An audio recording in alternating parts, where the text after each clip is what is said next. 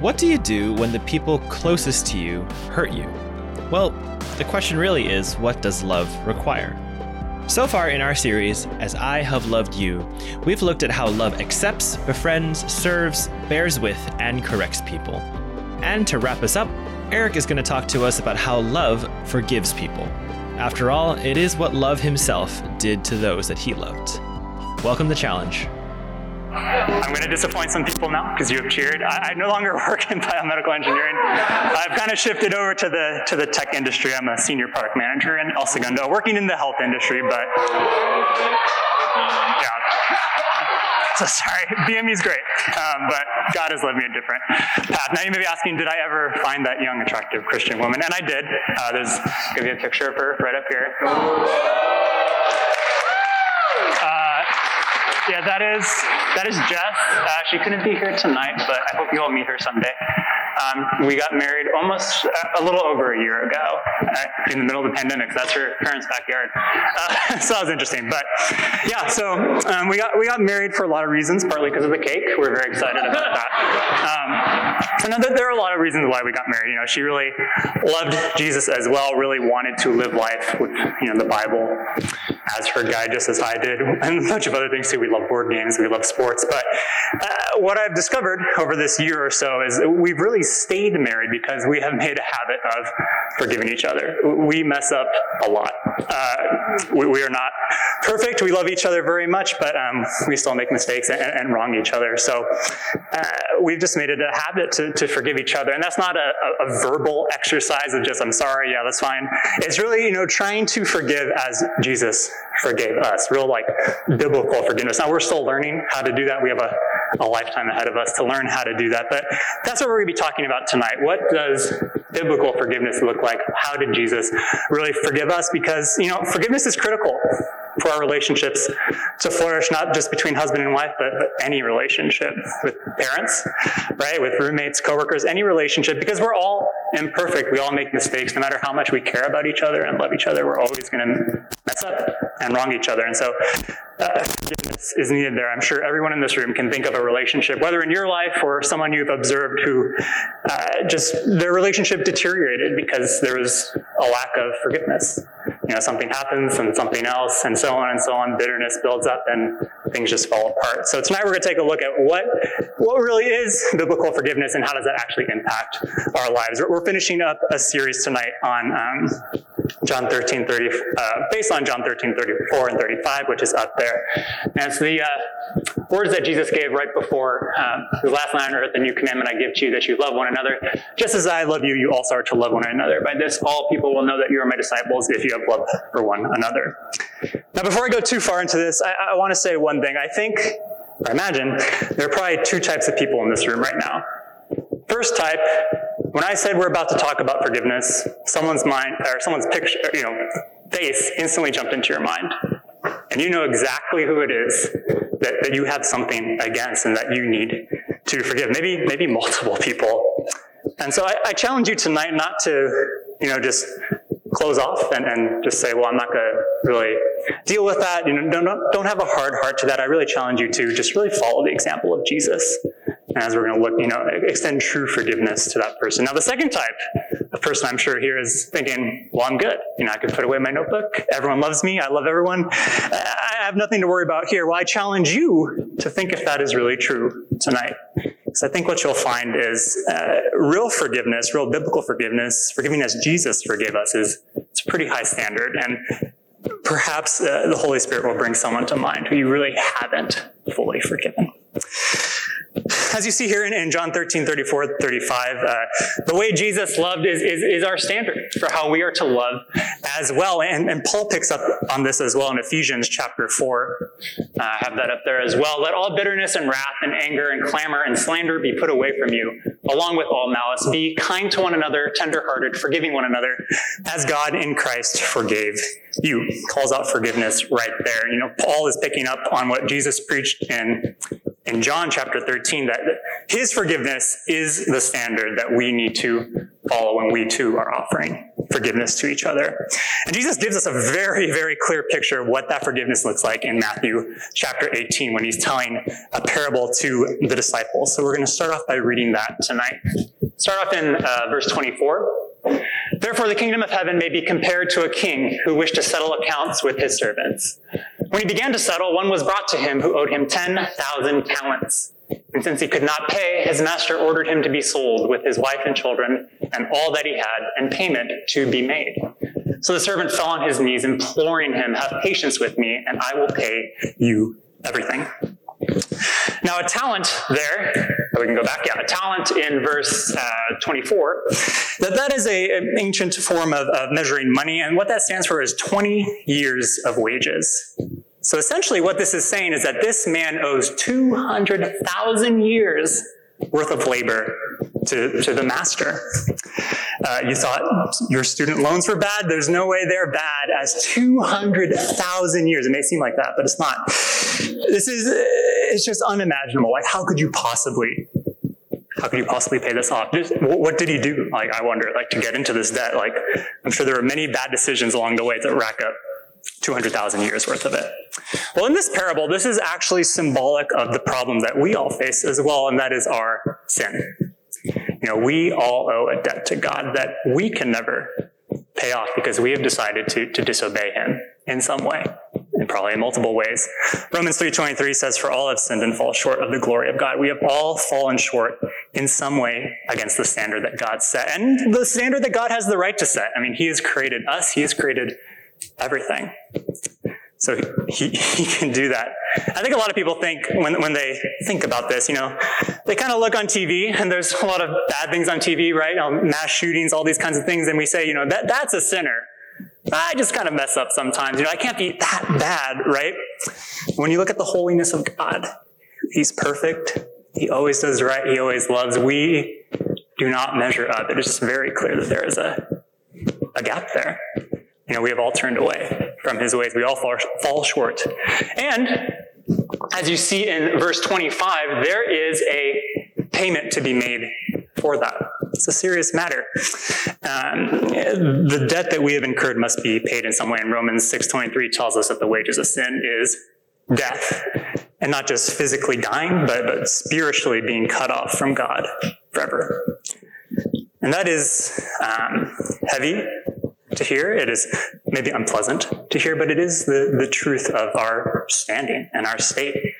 Um, and this is the truth that the, the servant in the parable finds himself up against this just staggering, staggering debt that he owes. And his reaction is uh, pleading, just please have patience and I'll pay it back. Just please give me a little more time.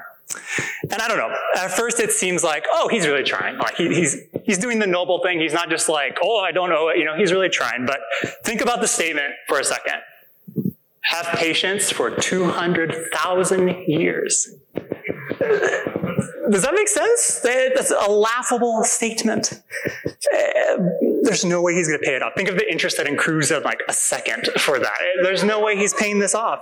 Uh, but I think I think a lot of us approach our sin like this. Well, maybe if I do enough good, it'll balance out, or hopefully it'll balance out in my favor, right? But the truth is, there there's nothing we can do. There's no amount of good we can do to, to make up for the sin. You know, you can't go to church more, you can't read your Bible more, can't give to enough charity. Uh, we are all like this man in the parable, just hopelessly in debt. Um, if not for the mercy of our master, and we see that in the next verse, verse 27. Out of pity for him, the master of that servant released him and forgave him the debt. Out of pity for him, it says, not because of his merit, not because of his, his, history or anything like that, but only because of the goodness, the kindness, the grace of the master. This man was fully fully forgiven of the entire debt. Could you imagine just what that would be like?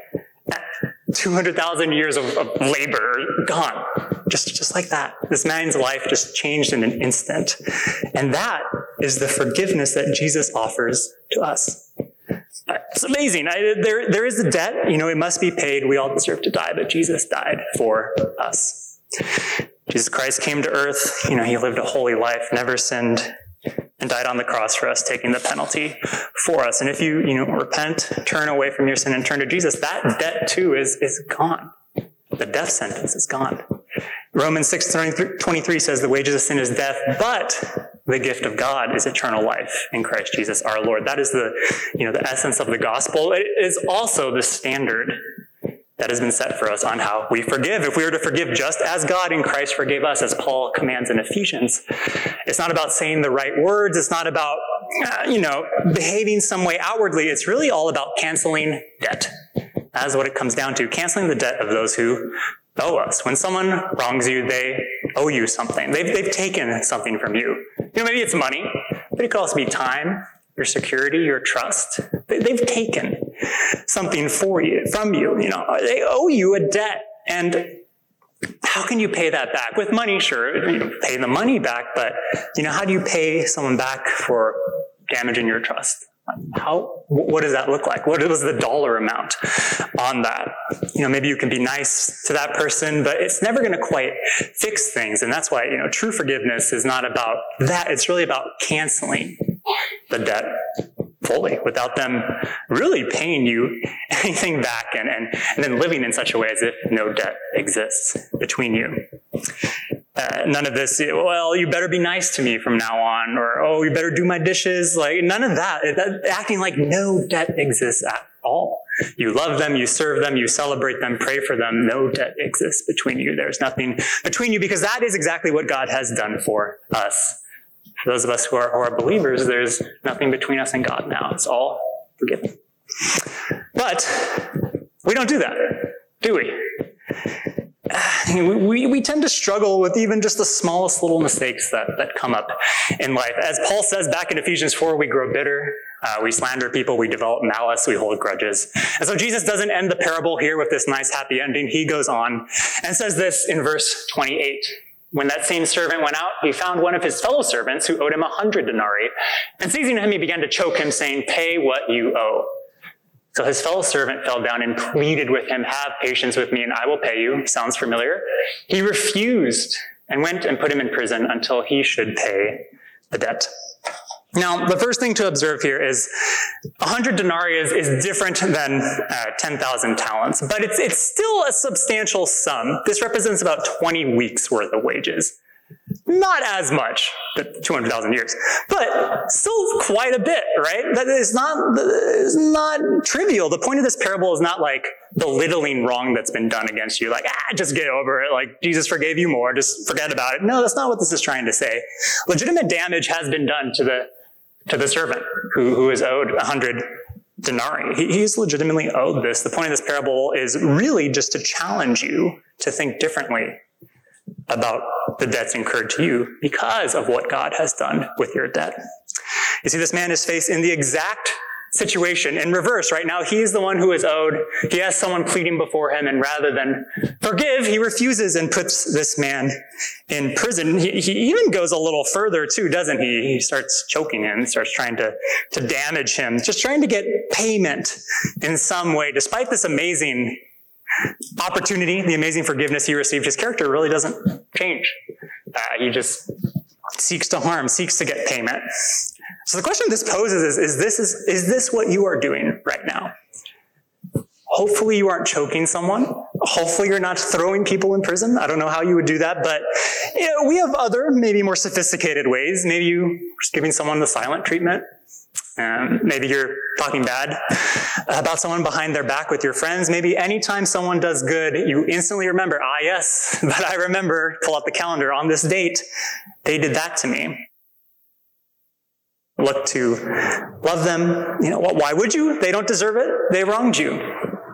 You see, even if verbally you say, I forgive you, even if you put on a smile when that person is around, if there is still a debt in your heart, something between you like that, that is not forgiveness. There, there is a debt there, and forgiveness is all about canceling the debt. See, this is a, this is a heart issue. It is not a verbal issue. It is not a behavioral exercise. It is all about the heart and what is going on in the heart. And so we see how God reacts to that in, in the closing of this parable. When his fellow servants saw what had taken place, they were greatly distressed, and they went and reported to their master all that had taken place. Then his master summoned him and said to him, You wicked servant, I forgave, forgave you all that debt because you pleaded with me. And should you not have had mercy on your fellow servant as I had mercy on you? And in anger, his master delivered him to the jailers until he should pay all his debt. So also my heavenly Father will do to every one of you if you do not forgive your brother from your heart. I find in this passage the, uh, the, the reaction of the servants, the other servants, to be very telling. They are greatly distressed. All right, the, the lack of forgiveness here bothers them. to the man who's doing the choking, this seems like the right thing to do. But everyone else is like, what is going on? Like, we see it so clearly here, yet we don't see it in our own lives. Um, but the master, you can see he, he's angered. He calls this servant wicked. This is wrong. Not for, offering forgiveness is sin in return. Now, now what does verse uh, 34 and 35 mean? At first, it seems kind of scary and jarring, right? So also my heavenly Father will do to every one of you if you do not forgive. Uh, does that mean like if I don't forgive and God's just going to take away my forgiveness? Is this the unforgivable sin or anything like that? But that's not quite what this is saying. Rather, this is pointing to the consequences that exist if we do not offer forgiveness in return for what God has done for us. You see, this man's life was completely ruined because he wasn't forgiving. I mean, he, just think of the think of the the change, the rapid change in his man's life. He was facing 200,000 years of debt, couldn't pay it off, suddenly forgiven, his whole life changed. Whole life open before him, and yet he ends in really the same place in prison, uh, delivered to the jailers because he couldn't forgive in return. And what this is showing us is that, you know, if we can't forgive, our lives just kind of fall apart, right? Our relationships get all damaged, all messed up. It's just not what God really has for us in life. And, and, this also points and hints towards kind of the eternal side of this too, the eternal consequences of a lack of forgiveness. The word here, jailers, in the original language actually means torturers. Um, this is an allusion to the, you know, eternal judgment and, and hell for those who don't accept Jesus' forgiveness. I'm not sure where you stand today. You know, maybe you are a believer. Um, you've accepted the free gift of salvation, but you're not really living it out. You're not reciprocating that and, and, forgiving others around you. Maybe, maybe you're, you're not a believer at all and have never accepted the forgiveness of God, but this verse makes it very clear and this parable makes it very clear there is torment ahead for you. Uh, you know, a lifetime of hiding your face, a lifetime of awkward Thanksgivings, a lifetime of just fractured relationships, and ultimately, if you if you never you know accept the forgiveness that Jesus offers you, an eternity separated from Him. Uh, what you see in this parable and, and what Jesus is showing us here is that forgiveness leads to life in the eternal sense. You know, when we accept Jesus' forgiveness, we have eternal life, but also just in the day to day as we have the relationships that God really has meant for us. We're all going to make mistakes. We're all going to wrong each other no matter how much you love each other. But there's real life found in forgiveness because those relationships can be saved and continued. The other thing you see is that a lack of forgiveness takes life away.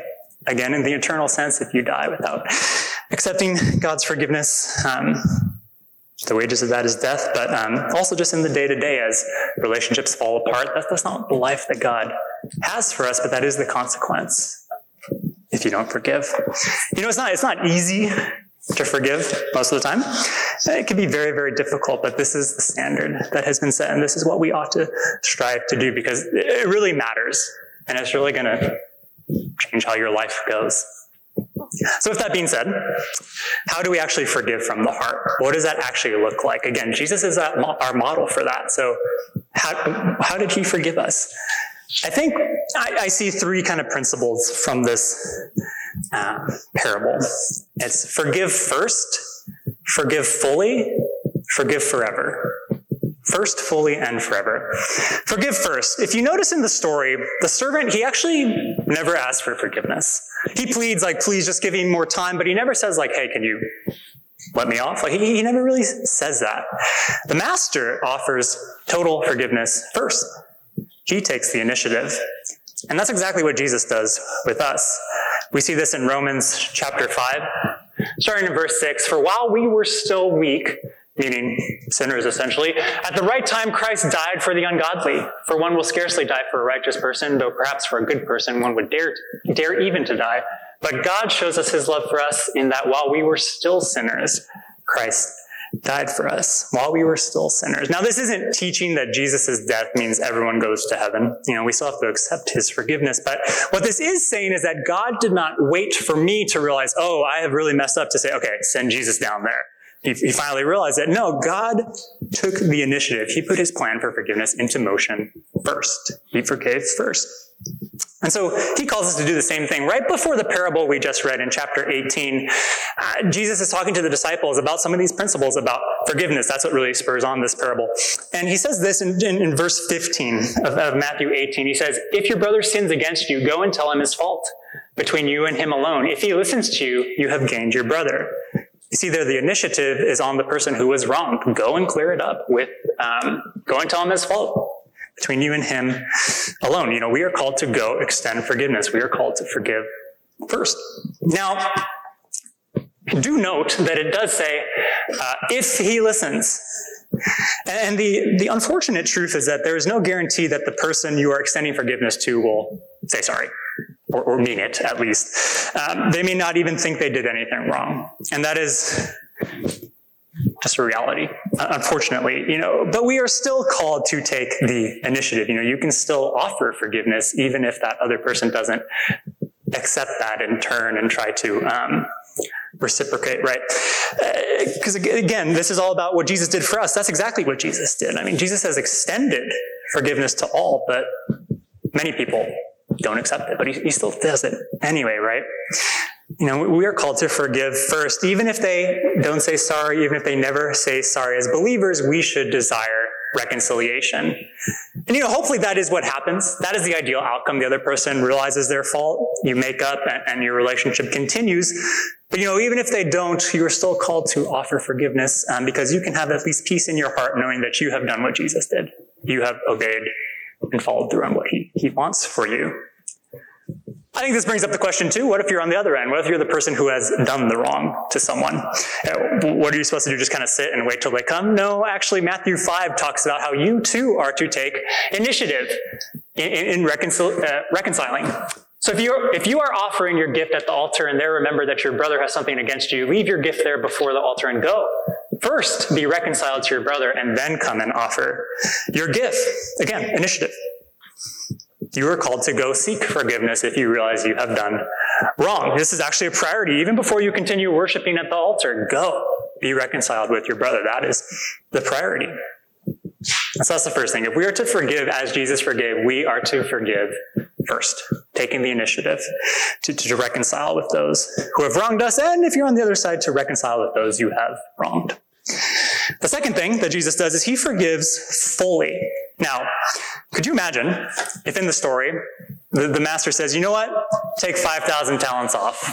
Only 100,000 years and we'll call it evenness. That helps a lot. Thank you. Uh, you know, the emotional kind of punch of the story would be really lost, right? It's like, oh, okay, I just only have 100,000 years and they lived happily ever after. Like, it doesn't quite work, right? And the same is true with us and Jesus. Could you imagine if he says to you, Hey, I forgave most of your sins? That'd be horrifying. Even, even if one tiny sin were unforgiven, God is holy and the wages of that is death. But Jesus doesn't do that. Jesus forgives fully. Everything. Every, every bit of wrong you've done. If you turn to him, it, it is forgiven. Every stray thought, every stupid decision you've made is, is forgiven fully. We see that in, in 1 John chapter 1. Um, but if we walk in the light as he is in the light, he being Jesus, we have fellowship with one another, and the blood of Jesus, his son, cleanses us from all sin. Very clear, all sin. If we say we have no sin, we deceive ourselves and the truth is not in us. If we confess our sins, he is faithful and just to forgive us our sins and cleanse us from all unrighteousness. It's very clear. You know, we are called to forgive fully. Now, again, this isn't to belittle wrong that's done against you. Offering full forgiveness may take time. I'm sure there are people in this room who have some very bad things done to them. Uh, it a, could be a process. There might be some healing. There probably is some healing that needs to be done. Uh, you may feel like you have fully forgiven and then later realize, oh, I still have some work to do. Uh, and that's okay. You know, we are called to persevere in that and keep at it if we are to forgive like Jesus right? because he forgives fully everything. And the last thing is to forgive forever. After this little part about in chapter 18 where, you know, go and, go and um, talk to your brother, uh, Peter asks uh, this famous question, uh, Lord, how often will my brother sin against me and I forgive him? As many as seven times? Jesus said to him, I did not say to you seven times, but 77 times. Um, now, where does this seven come from? Uh, right, it seems like, why is he saying seven? Uh, well, in the Jewish tradition, what the rabbis were teaching at that time was that three Three is the standard for forgiveness. Now, if you think about that for a second, that is still a lot. I mean, imagine someone comes and punches you in the face. Uh, hopefully that never happens, but if they did that three times, I think after the first time I would be tired of that. But three times is a lot of times. And so I don't, I don't know what Peter's motive is here. We, we can't really tell, right? This um, scripture doesn't tell us. Maybe he's trying to appear super generous, like, oh, seven times. Uh, maybe he's anticipating Jesus is, because he's been with Jesus, right, for years now and has seen just Jesus forgive him probably more than three times. Um, I, I, don't know what his motive here is, but, you know, he's kind of trying to say, is it seven? And Jesus says, no, 77. Again, imagine getting punched 77 times in the face. That's a lot. And obviously this is, is hyperbole, right? But the point is, you forgive forever. There is no limit at all. It's a lot more than three. It's a lot more than seven. It's, it's just a staggering, again, when you put it into context of things that have been wrong, done wrong against you, it's staggering to think that every single time you are called to forgive. But again, the point is Jesus is the model, and how has Jesus forgiven you? Every single time for every single wrong. It's a lot of wrongs. It's a lot of times. Jesus forgives forever. Now, we do need to approach this with wisdom. Again, going back to the example of someone punching you in the face, if every time you invite them over, they, they do that, at some point you should probably stop inviting them over. You know, th- there's some wisdom there. But if you invite them over and they punch you in the face, you know what you're supposed to do. Forgive them. there may be an outbreak of violence and challenge after this. Well, hopefully not. This is how Jesus forgives us, though. First, please don't. First, fully and forever. That is what we are called to do. That is the standard because that is how Jesus forgives us. I'll just take a minute and think. What do you think life would look like if just us as a group here committed to do that? To forgive each other first, fully, forever. And if we have done wrong, to seek to reconcile, to own up to that, to clear that up. I think life would look a lot different, wouldn't it?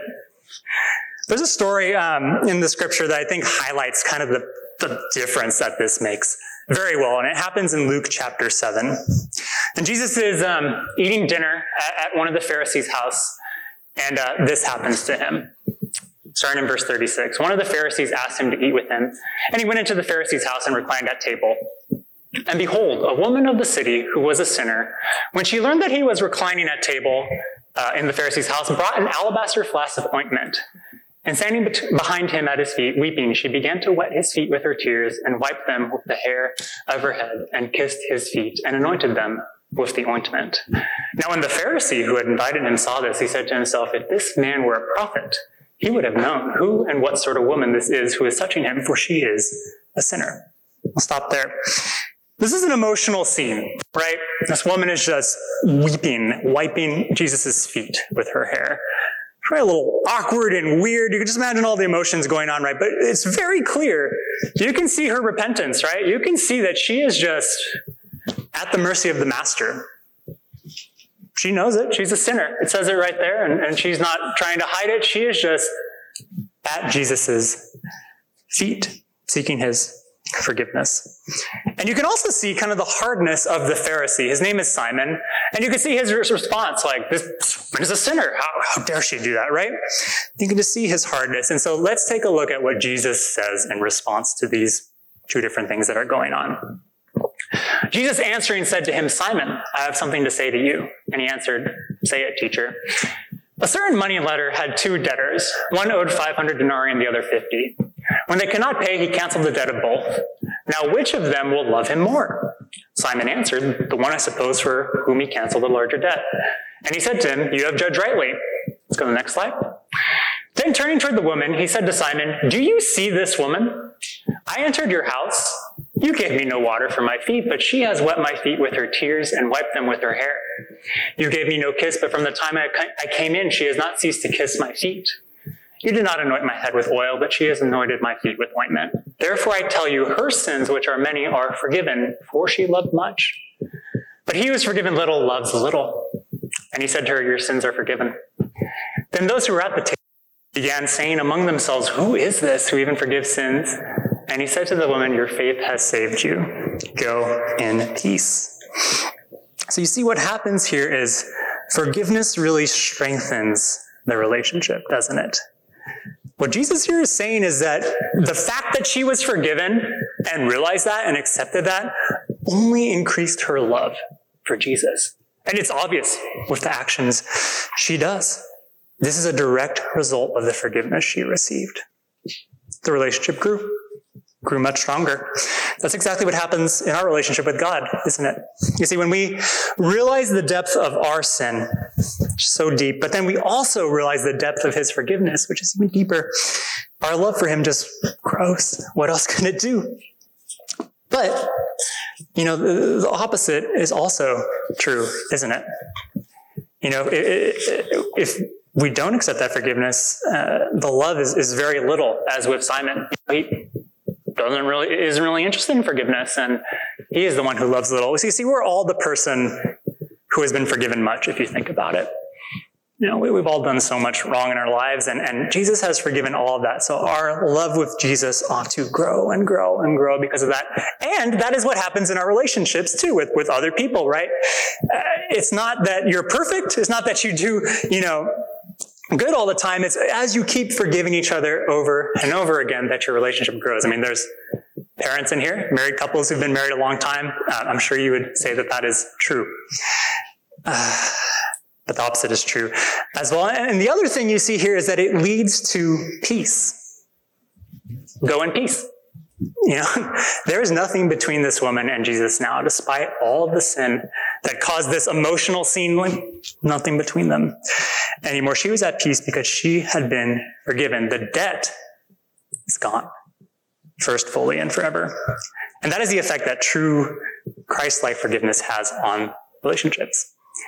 And I can say just from personal experience that this is very, very, very true. Um, I'm going to go back to my wife now. We, again, we've been married a little over a year, and there have been a lot of opportunities to forgive. Some have been silly little things. One that comes to mind is uh, my wife and I have different sleeping schedules. I usually get up, I usually need about like seven hours or so. She needs more than that. Leave it there. Um, so what I'll do in the morning is I'll go, uh, you know, out, out, into our living room. We live in a small apartment, and I'll, and I'll read my Bible and pray and do my quiet time while while she's uh, finishing sleeping, and then she'll do the same. But um, it's usually dark when I wake up, so I need to turn on the lights. And we are Again, I'm in tech. So we have an Alexa, which is very fancy. And so I'll tell Alexa every morning, Alexa, turn on the living room light. Alexa, turn on the living room light. And in the back of my head, I'm saying, don't say, Alexa, turn on the bedroom light. Because my, my wife is sleeping in the bedroom and does not like it when lights turn on when she sleeps. And so, of course, what do I say every now and then? Alexa, turn on the bedroom light. And then I hear a sound from the other room that, and she, she agrees with this. I've ran this by her before I said it, so I will not need to ask for forgiveness, but it's the sound of a mummy being resurrected. It's just, it's like, it's just like a sharp inhale of breath, and I'm like, ah, oh, dang it. So I'll go into the bedroom and I'll say, I'm so sorry, sweetheart, please forgive me. She's like, why did you do this to me? But she,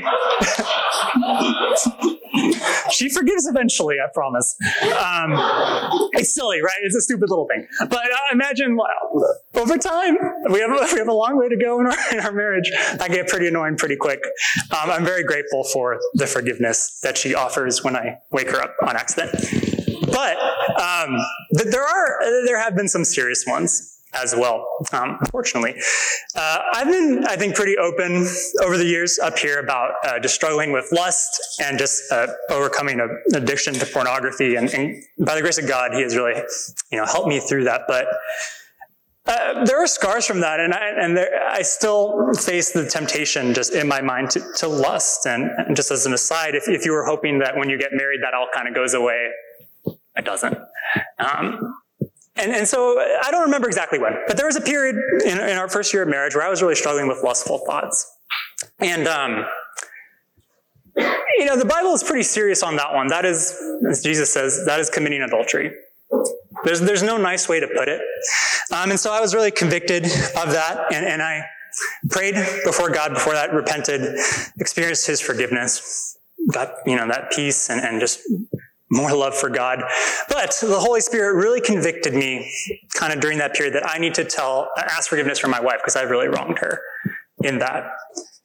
Um, and that was, as you can imagine, very difficult, um, but very necessary, I think. And, and so I did. And so I, I brought it up to my wife and uh, we talked it through and she offered to me the same forgiveness that, that Jesus offers to me she fully forgave me. We had a great conversation about, you know, we're, we're a team. Let's figure out how we can approach this together. She is a very godly woman and I'm very, very thankful for that. And you know what? This stuff that happens in this story with this, with this woman and Jesus happened to me. You know, our love has just grown and it keeps growing. And, you know, we, again, it's, it's only been a year, but I love her so much more now than when we started. It's not because we have been perfect. We have not been. That sort of stuff destroys relationships. But ours has just kind of grown stronger because, you know, I asked for her forgiveness and she, she offered that fully. Um, and there, there's just a peace. Like before that, there was just this restlessness, right? Like, oh my gosh, like I've done this, this evil thing. Uh, there's, there's nothing between us in that area because she has forgiven me. Uh, again, we have a long way to go. We fall short all the time, but I'm, I'm very excited for what is coming in our relationship because uh, I, I, well, I hope at least that we're going to make it a, a habit to, to, to forgive like this. So this is real.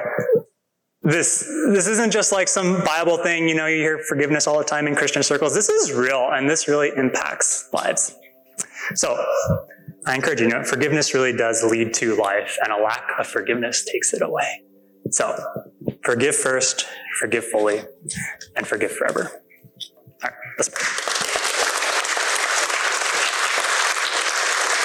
God, uh, I'm just very humbled by your forgiveness of me. Uh, I don't even know what to say. I'm just very grateful for it. So, Lord, I pray, God, that you would just help us to first realize that in our lives, how much you have forgiven us. And if there are people in this room who have never really experienced that, I pray that they would by your spirit. Um, and God, for, for those that have, I pray that you would really just bring to mind areas where we have fallen short on this and help us just to, to adhere to your standard. You are a kind, gracious, amazing God. And we are very, very, very grateful uh, for, for the sacrifice of Jesus. So thank you so much. God, I, I, I, love you so much. Thank you for all you've done in your name. Amen. Thanks for listening to the USC Christian Challenge podcast. You can find us on your favorite podcast platforms where you can also give us a review. We meet in person every Thursday night at 7:30 p.m. in TCC 450 on the campus of the University of Southern California. If you're in the area, we'd love to see you there.